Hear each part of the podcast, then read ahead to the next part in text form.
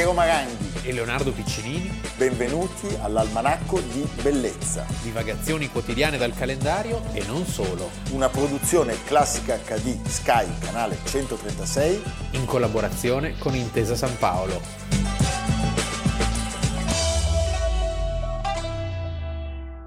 Cardinali, inquisitori generali contro l'eretica pravità, essendo tu, Galileo, figlio di Vincenzo Galilei, colpevole di aver scritto un libro che disseminava la falsa dottrina di Copernico, trasgredendo all'ordine che ti era stato impartito, noi diciamo, pronunciamo, dichiariamo che tu, Galileo, ti sei reso fortemente sospetto di eresia. Ma da questa accusa diciamo che puoi essere assolto purché prima con cuore sincero e vera fede davanti a noi abiuri, maledica e detesti i suddetti errori ed eresie nel modo e forma che da noi ti sarà data. 22 giugno, Almanacco di Bellezza. Oggi si parla di abiure, Leonardo. E di un tu caso... hai mai abiurato? Boh. Qualche tuo Forse sì. intento Forse criminoso. Sì. Mi spiace doverlo ammettere. eh, cose di pecoreccio. Ecco, vabbè, allora vanno in prescrizione. Andiamo avanti. Sì. Con molte prescrizioni.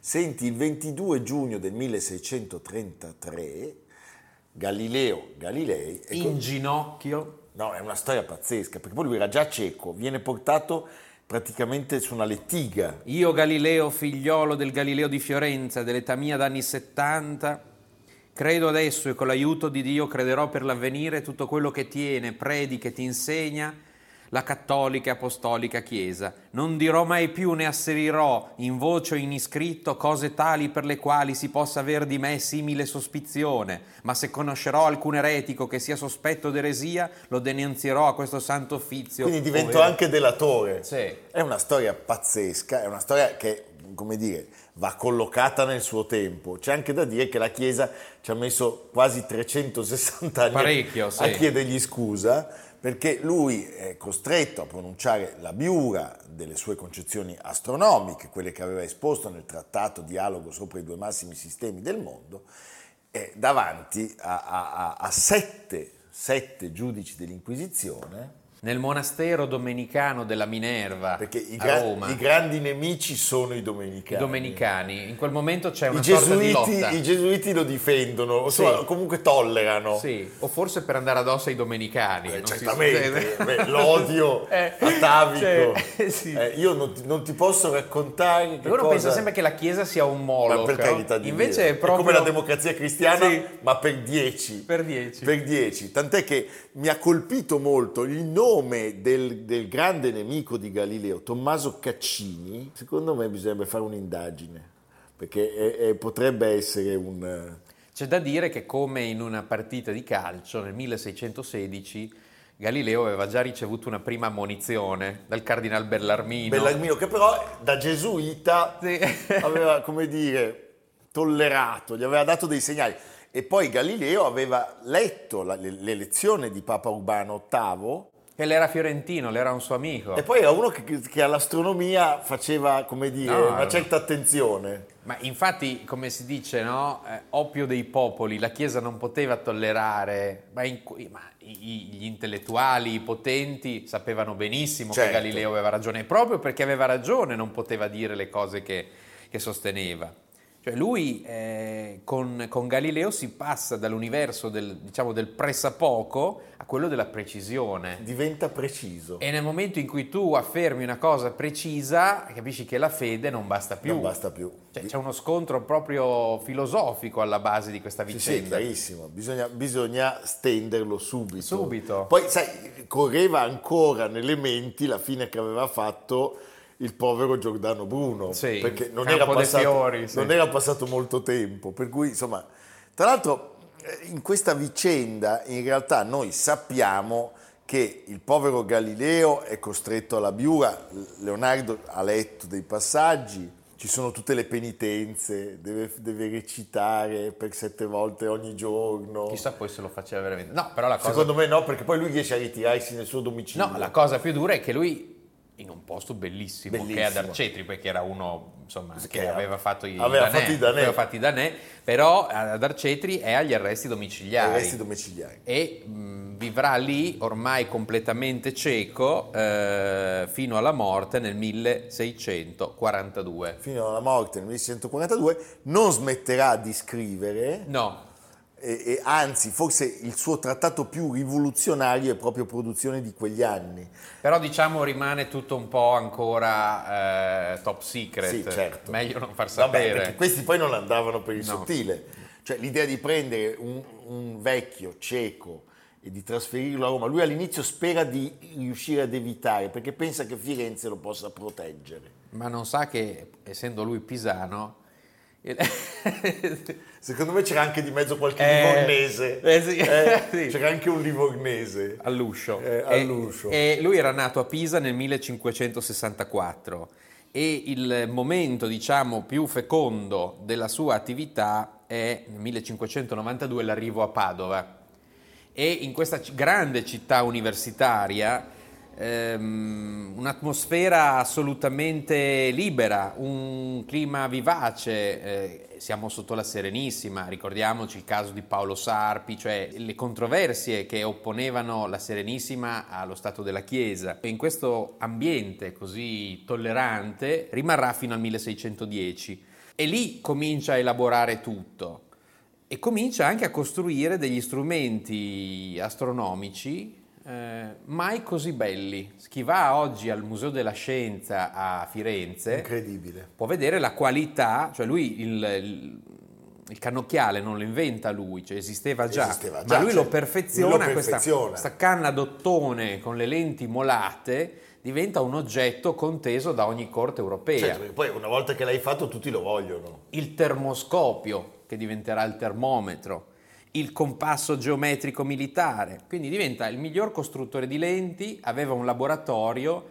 e in più è un grande teorico. Sì, esatto. È il punto di riferimento della comunità intellettuale e scientifica di mezzo mondo, in brevissimo tempo. E mette a terra in maniera inoppugnabile ciò che Copernico aveva incominciato a far circolare, destando appunto le preoccupazioni di tanti e in primis della Chiesa. E questo dialogo sopra i massimi sistemi, eh, che tanto farà discutere, è di cinque anni precedente al discorso ehm, sul metodo di Cartesio. Quindi eh, siamo veramente al massimo livello della, della speculazione intellettuale. Ecco, diciamo una cosa, c'è un primo tempo diciamo, in cui il Sant'Uffizio tutto sommato sembra poter sopportare.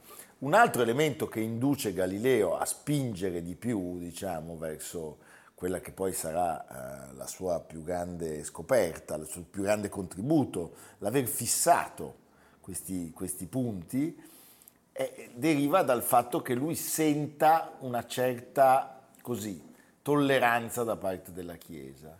Il problema diventa molto molto serio quando Urbano, che era un po' filo francese, viene sollecitato sempre di più dalla curia romana E quindi dice... ad assumere delle posizioni che contro gli eretici non siano, come dire, delle posizioni lasche. Deve scegliere tra la propria posizione di Papa e quella di Galileo e decide di Dice- sacrificare il povero Eh, Galileo. il povero Galileo. Sì. Eh, Galileo sostanzialmente è, è un fenomeno proprio in, questa- in questo dubitare, cioè il, il sistema che da lui eh, trae il nome, il metodo galileiano, è un'indagine in- che deve avere più punti di riferimento per essere, Certo. per essere comprovata. Ed è anche in questo un, un grande divulgatore, cioè lui Bravissimo. mm, è molto, è molto intelligente, è molto interessante, intanto perché scrive in italiano. scrive in italiano e il suo... Il saggiatore, il suo- il- è un- è lui dice l'ho scritto in vulgare perché ho bisogno che ogni persona lo possa è leggere. stupendo, tutto questo è stupendo. Per dirvi come scrive... Ed è anche una delle cause della Eh, sua cer- eh, rovina. certo, eh, certo, perché a quel punto chiaramente- diventa veramente un Poi, problema. bellissimi, vabbè, scrive benissimo, eh, bellissime edizioni, il famoso Siderius Nuncius. Ci sono i, i crateri lunari che sono eh, illustrati meravigliosamente. Eh, per dire come scrive, no? Infinita è la turba degli sciocchi, cioè di quelli che non sanno nulla. assai sono quelli che sanno pochissimo di filosofia, pochi sono quelli che ne sanno qualche piccola cosetta, pochissimi quelli che ne sanno qualche particella, un solo Dio è quello che la sa tutta. è anche, spirito, è divertente, molto divertente. Beh, è anche stupendo che quando sì. lui nelle sue eh, trattazioni, che sono anche fortemente satiriche, come sì. vediamo, deve dare la difesa, la voce in difesa delle teorie, diciamo, aristotelico-tomistiche, il difensore lo chiama simplicius, come dire, eh? Sì, sì, è uno snob pazzesco. Nomen omen. Va bene, Leonardo. Allora, Roma reagisce e inviando una lettera all'inquisitore di Firenze, prima intima la bocciatura, il blocco del libro, della pubblicazione che ha un grandissimo successo, e poi eh, il povero Galileo. Io credo anche che ci fosse, come dire, anche inconsapevolmente da parte di Galileo questo, questo meccanismo di diffusione delle sue opere attraverso seguaci, attraverso un ambiente intellettuale che lo venerava in mezza Europa, perché non è tanto l'Italia, no, cioè certo. il problema è che le idee si diffondevano e questo la Chiesa non poteva, non poteva reggerlo. Eh, il povero Galileo magari aveva già abbandonato la sua attività, ma le idee continuavano a circolare perché stiamo parlando di qualcosa di rivoluzionario. Assolutamente. Lui pensa resiste per quasi un anno perché viene convocato a Roma a settembre del 32, ma riesce un po' a tergiversare, poi a un certo punto, all'inizio del 633, decide, come dire, sotto la minaccia di un arresto che sia il caso di presentarsi, viene interrogato dai sette inquisitori. D'altra parte se nella Bibbia si dice che Giosuè ha fermato il sole, capisci che arriva Galileo e... e dici no, come, fai a, come fai a tenere insieme le due cose? Esatto, abbiamo eh. sbagliato. Eh. Dice uno no, eh, non era vero. Senti, c'è una, un aspetto fondamentale. Io ho raccolto la testimonianza di un carissimo amico, Carlo Fontana, che per spiegarmi, l'ex sovrintendente del Teatro alla Scala di Milano, tra le altre cose, che per spiegarmi cosa fosse il mondo culturale post-bellico e chi fosse Paolo Grassi, eh, mi raccontò la, la, messa in scena del Galileo di Brecht, curata dal mondo eh, Streller, Grassi. Tino Buazzelli, meraviglioso. Allora, il teatro, credo, si fecero prove, non so, per un tempo, cioè inaudito, però poi chi ebbe la fortuna di assistere allo spettacolo disse non avevamo mai visto nulla di simile. Certo. Brecht decide nel suo esilio danese di dedicare... Seconda, durante la seconda guerra mondiale. La seconda guerra mondiale eh, usando la figura di Galileo, questa sua monumentale opera... Parla all'oggi, parla al suo tempo. Al rapporto sì. che si creava tra gli intellettuali e gli scienziati nei confronti, in quel caso, del regime più buio che il mondo, l'umanità abbia mai conosciuto, cioè il nazismo. E Brecht non è generoso con Galileo, no. è piuttosto severo.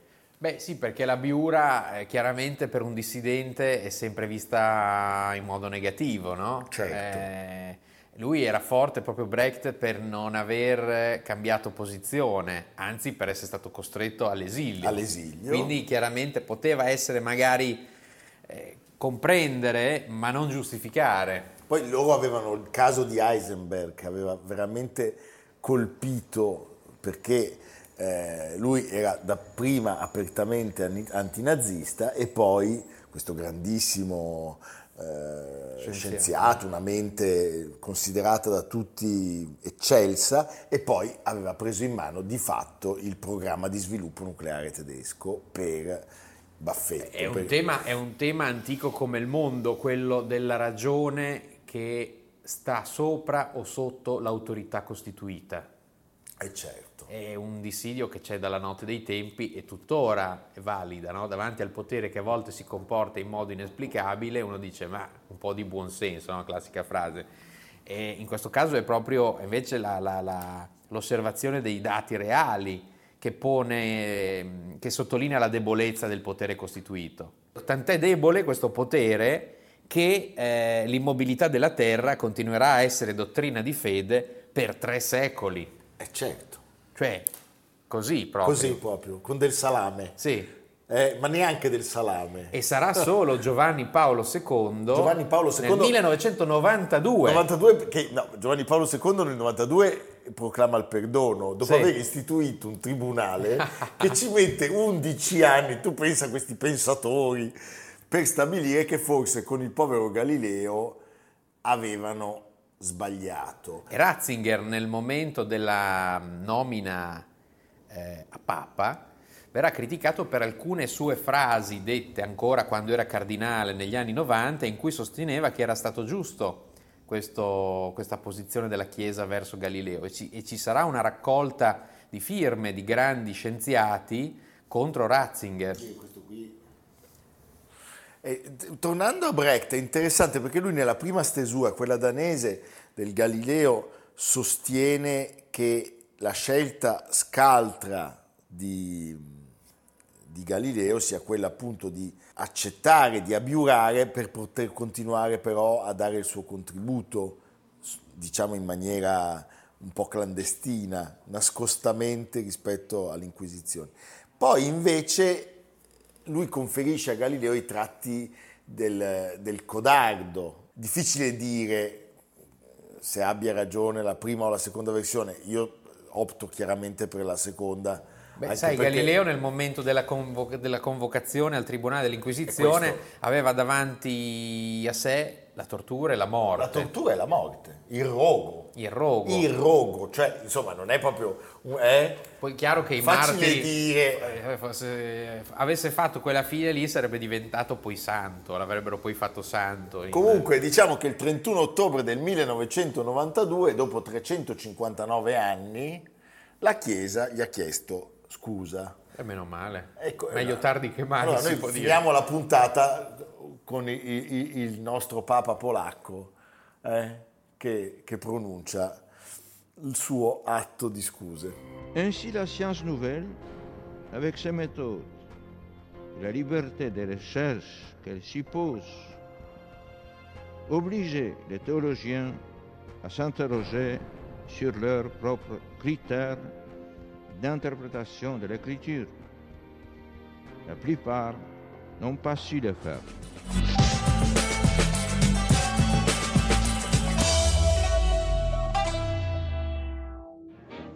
Shall we try it right through? Won't you sit down, Mr. Gordon?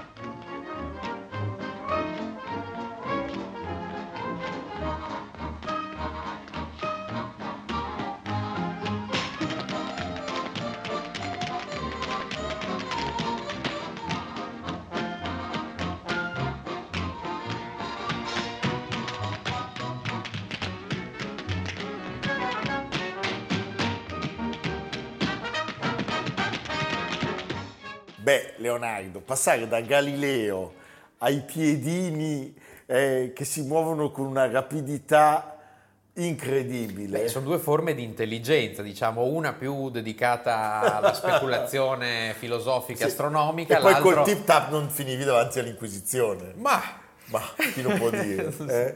Perché nel, negli nel dopoguerra no, ma forse nel Cinquecento. forse nel 500. Allora, per chiarire subito di chi stiamo parlando, l'avete capito perché l'avete riconosciuto, Fred Astaire. Fred Astaire ci sono due persone che dicono il più grande ballerino del XX secolo. Uno è George Balanchine e l'altro è Rudolf Nureyev. Pazzesco, eh? Meraviglioso, meraviglioso. Per non dirlo di, di- di- di se stessi. Appunto, eh? Io so- c'è sempre stata una divisione no, tra chi preferiva Gene Kelly e chi Fred Astaire. Il cinema secondo me è un po' ingannevole in questo perché Sono due momenti diversi, diversi, sono due stili diversi. completamente. Eh, Io Ginger bambino, Rogers, beh Ginger Rogers stupenda. sì. Eh, Poi ce n'è un'altra che dicono che sia ancora più brava di lei, che ad esempio nel film straordinario del 53, Sì, c'è- Spettacolo di varietà, Sid Charisse. Allora, Sid Charisse è stata anche ospite non, del, non, Ah, non di Almanacco, non non di di- Almanacco, non di Mapeseo, ma del nostro canale. Noi abbiamo dedicato eh, una quindicina d'anni fa una lunga monografia a questa, a questa donna, che è un nome che tu lo pronunci e dici ma chi è? Poi No. scopri in realtà che era una, una- una ballerina incredibile effettivamente forse la partner più prestigiosa dopo Ginger Rogers, perché Ginger Rogers secondo me merita la palma, anche perché Fred e Ginger, Ginger e Fred, poi c'è stato Fellini che li ha omaggiati. Nove film insieme, successo pazzesco perché tutto questo, eh, come sempre, fare le cose giuste al momento giusto. Cioè, negli anni 30 l'America era in una depressione bestiale, come sappiamo, nonostante gli sforzi del mitico Roosevelt. Roosevelt, e, con, con i libri di Keynes. con i libri di Keynes e Hollywood aveva bisogno di qualcosa che distraesse e che divertisse, magari anche con storie banali, perché rivisti oggi questi film... Eh, le trame sono... C'è quello eh, meraviglioso, il più bello forse di tutti, il più famoso musical che è Cappello a cilindro del 35. C'è questa Venezia ricostruita in studio che è talmente eh, kitsch e paradossale da essere bellissima. Bellissima, bellissima. Però certo eh, si sente sì, che, che è passato il tempo. I loro numeri sono spettacolari. Spettacolari. E l'America impazziva. Tant'è che questo- se ci pensi lui vince l'Oscar alla carriera nel 1950, cioè Sì. quando ancora la sua carriera aveva avanti a sé molti anni, di solito te lo danno quando, come dire, Devo dire che oggi è un po' dimenticato se Sì. ci pensi, non, si- non lo si vede molto, non è, appunto lo si confonde anche con Gin Kelly a volte. Cioè, Anche se in the Rain, se uno tu fai a bruciapelo... Eh, dice, di Fred Astaire, no, eh, è no, Gin Kelly. eh, no, eh. la- Gin Kelly è più morbido, è più cinematografico anche, trovo per molti aspetti. Sì, lui sempre invece in questi Sì, gessati, lungo. Comunque, insomma, i suoi musical sono epocali, Era nato in Nebraska nel 1899. con un nome che ci piace. Austerlitz, Eh, Friedrich, Friedrich Austerlitz. Austerlitz. Sì, perché era figlio dei soliti immigrati ebreo, austriaco, eccetera. Poi è bello Friedrich Austerlitz che diventa Fred Astaire. Sì, Eh. sì, beh, sì, Austerlitz effettivamente era un po'... Nato il 10 eh, maggio del 1899, quindi lui vince un Oscar alla carriera a 51 anni. Eh, Io credo di non aver mai visto una cosa del genere nella storia del cinema. È morto a Los Angeles appunto oggi, il 22 giugno del 1987 e noi lo ricordiamo così.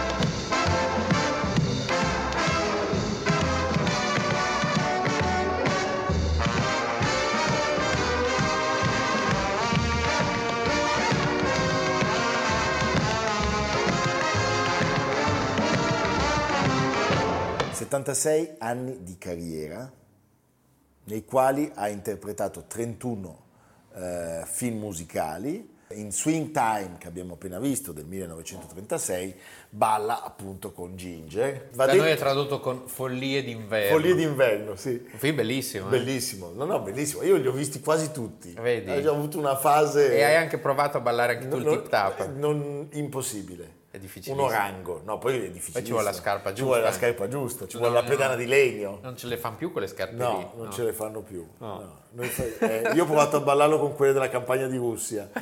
Va bene, va detto che lui fin da bambino dimostrò una grande passione per la danza, insieme a una sorella, a Adele, e questa cosa di fatto li rese una coppia di fenomeni fin da, fin da piccolissimi. Il padre nel 1905, quando lui aveva sei anni, perse il lavoro e loro si trasferirono a New York.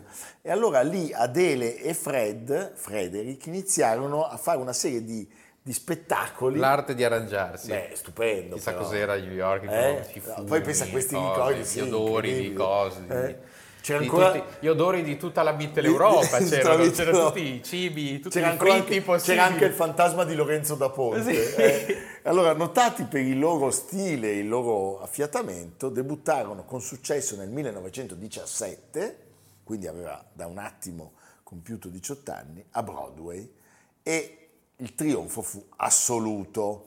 Eh. Lady Be Good, la, la musica scritta da chi? George Gershwin. Ma è suo fratello, Aira. Beh, insomma, di che cosa stiamo parlando? eh? In realtà le canzoni, alcune di queste, non tutte, ascoltate oggi sono dei classici Sì. che non perdono mai, non so, eh, Smoke Gets in Your Eyes, eh, in eh, Roberta 1935, That's Entertainment, quello è più tardi, eh? Sì. siamo già nel, nel eh, 53. Ecco, io credo che alla base di tutto questo fenomeno artistico ci fosse una grande cultura. Cultura nel senso di artigianato, Sì, senso del teatro. senso del anche, cioè, teatro, era una cosa che affondava... conoscenza sì. della Tu musica. hai citato prima Da Ponte, questi sono tutti lontani figli di Da Ponte, cioè Da Ponte se fosse vissuto eh, avrebbe lavorato con Fritz Lang magari. Di sicuro. Hai capito? Ma di sicuro.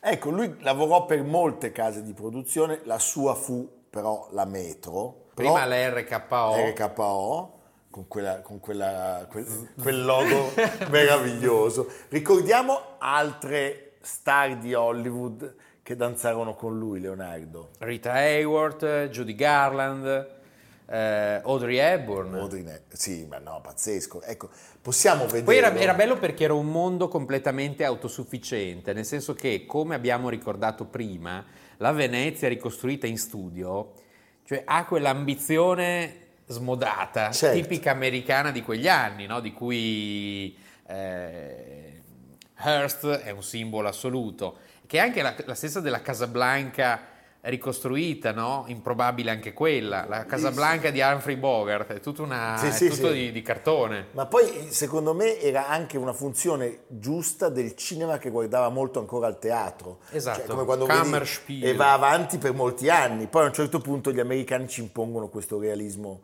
assoluto, un po' insopportabile. Cioè, a me piace molto la Livorno delle notti bianche di Visconti, che è proprio è di cartone, non so come dirti. Beh, Livorno per non parlare di Fellini. Beh, vabbè, ma lui, vabbè, ma lui lo fa con una poetica assoluta. Sempre, Fellini, c'è, anche se deve fare un benzinaio, lo ricostruisce in studio. Eccolo. Senti, lo vediamo con Rita Hayworth.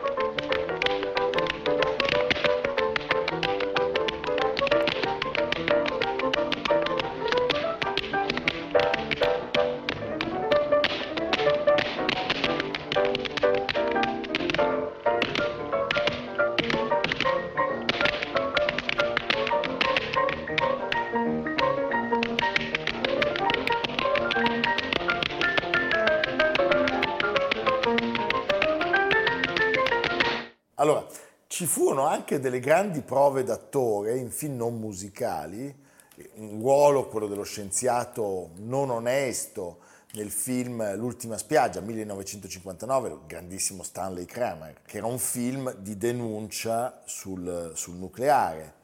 Eh, di fianco a lui c'erano Gregory Peck e Ava Gardner, cioè insomma, mica pizza e fichi.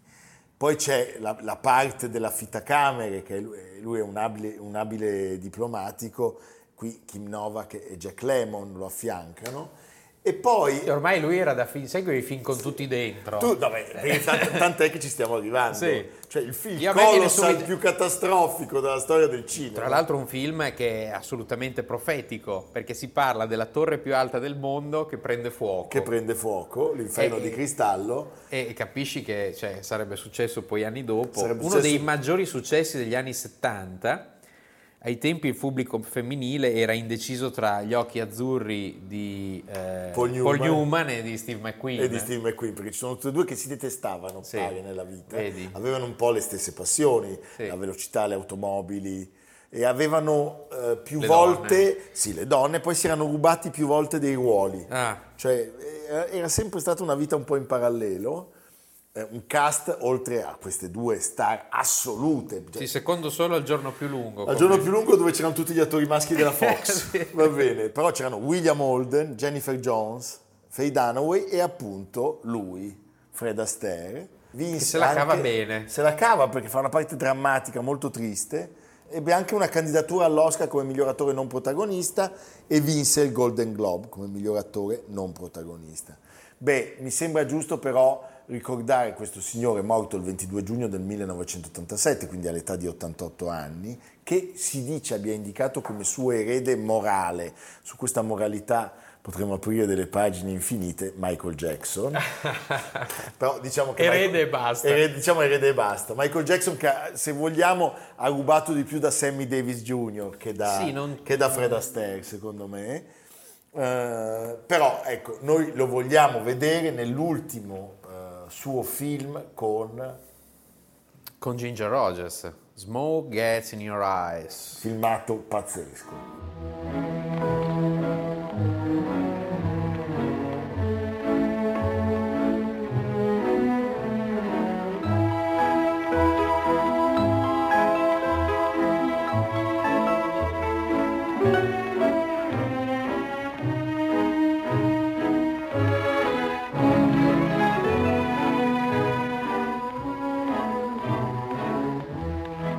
Leonardo, senti, allora dopo questi giri che abbiamo fatto, non ci porti a Pisa? No, andiamo invece però a Firenze. Ah, quindi stiamo sempre Sì. vicini a Galileo. A Firenze proprio perché a Firenze agli Uffizi C'è una mostra su Fred Astaire. No. Va bene, scusate. Potrebbe succedere. Potrebbe eh. succedere. perché Potrebbe sempre Secondo succedere. me posso dire una cattiveria, la fanno a Brera. Basta, gong. Dai. Eh, a Firenze sono appena state inaugurate 14 nuove sale con eh, Rosso Fiorentino, Pontormo, Parmigianino, di tutto di più. Be- lacrime di bellezza. Sì, sì, Felicità allo stato che, puro. che aprono quest'anello del primo piano che si conclude poi con i sei- il 600 Caravaggio e un grande ritratto al termine di Galileo proprio, di Justus Sustermans. Sustermans era un- Sì, certo. uno dei tanti fiamminghi di Anversa che arrivavano in Italia per fare i ritrattisti. Lui fa proprio tutti questi ritratti meravigliosi di corte. eh, di tante corti, anche a Modena lavora, e- ma a Firenze diventa il ritrattista per, per- per definizione e quindi ritrae Galileo che era l'uomo più famoso al suo tempo. È bellissimo, il ritratto più famoso. Non che- ritratto anche Zichicchi? Va bene, evviva! Allora, diciamo, con grande gioia a Firenze Agli uffizi, agli uffizi ci si prenota, molto semplice, si entra, adesso non c'è ancora molta gente, anzi bisogna proprio vederlo adesso, perché dopo sarà Bisogna infernale. vederlo adesso. Altro che inferno di cristallo. Altro che inferno di cristallo, evviva domani. A domani. Almanacco di bellezza cura di Piero Maranghi e Leonardo Piccinini. Con Lucia Simioni, Jacopo Ghilardotti, Samantha Chiodini, Paolo Faroni, Silvia Corbetta. Realizzato da Amerigo Daveri, Domenico Catano, Valentino Puppini, Simone Manganello. Una produzione classica HD, Sky Canale 136 in collaborazione con Intesa San Paolo.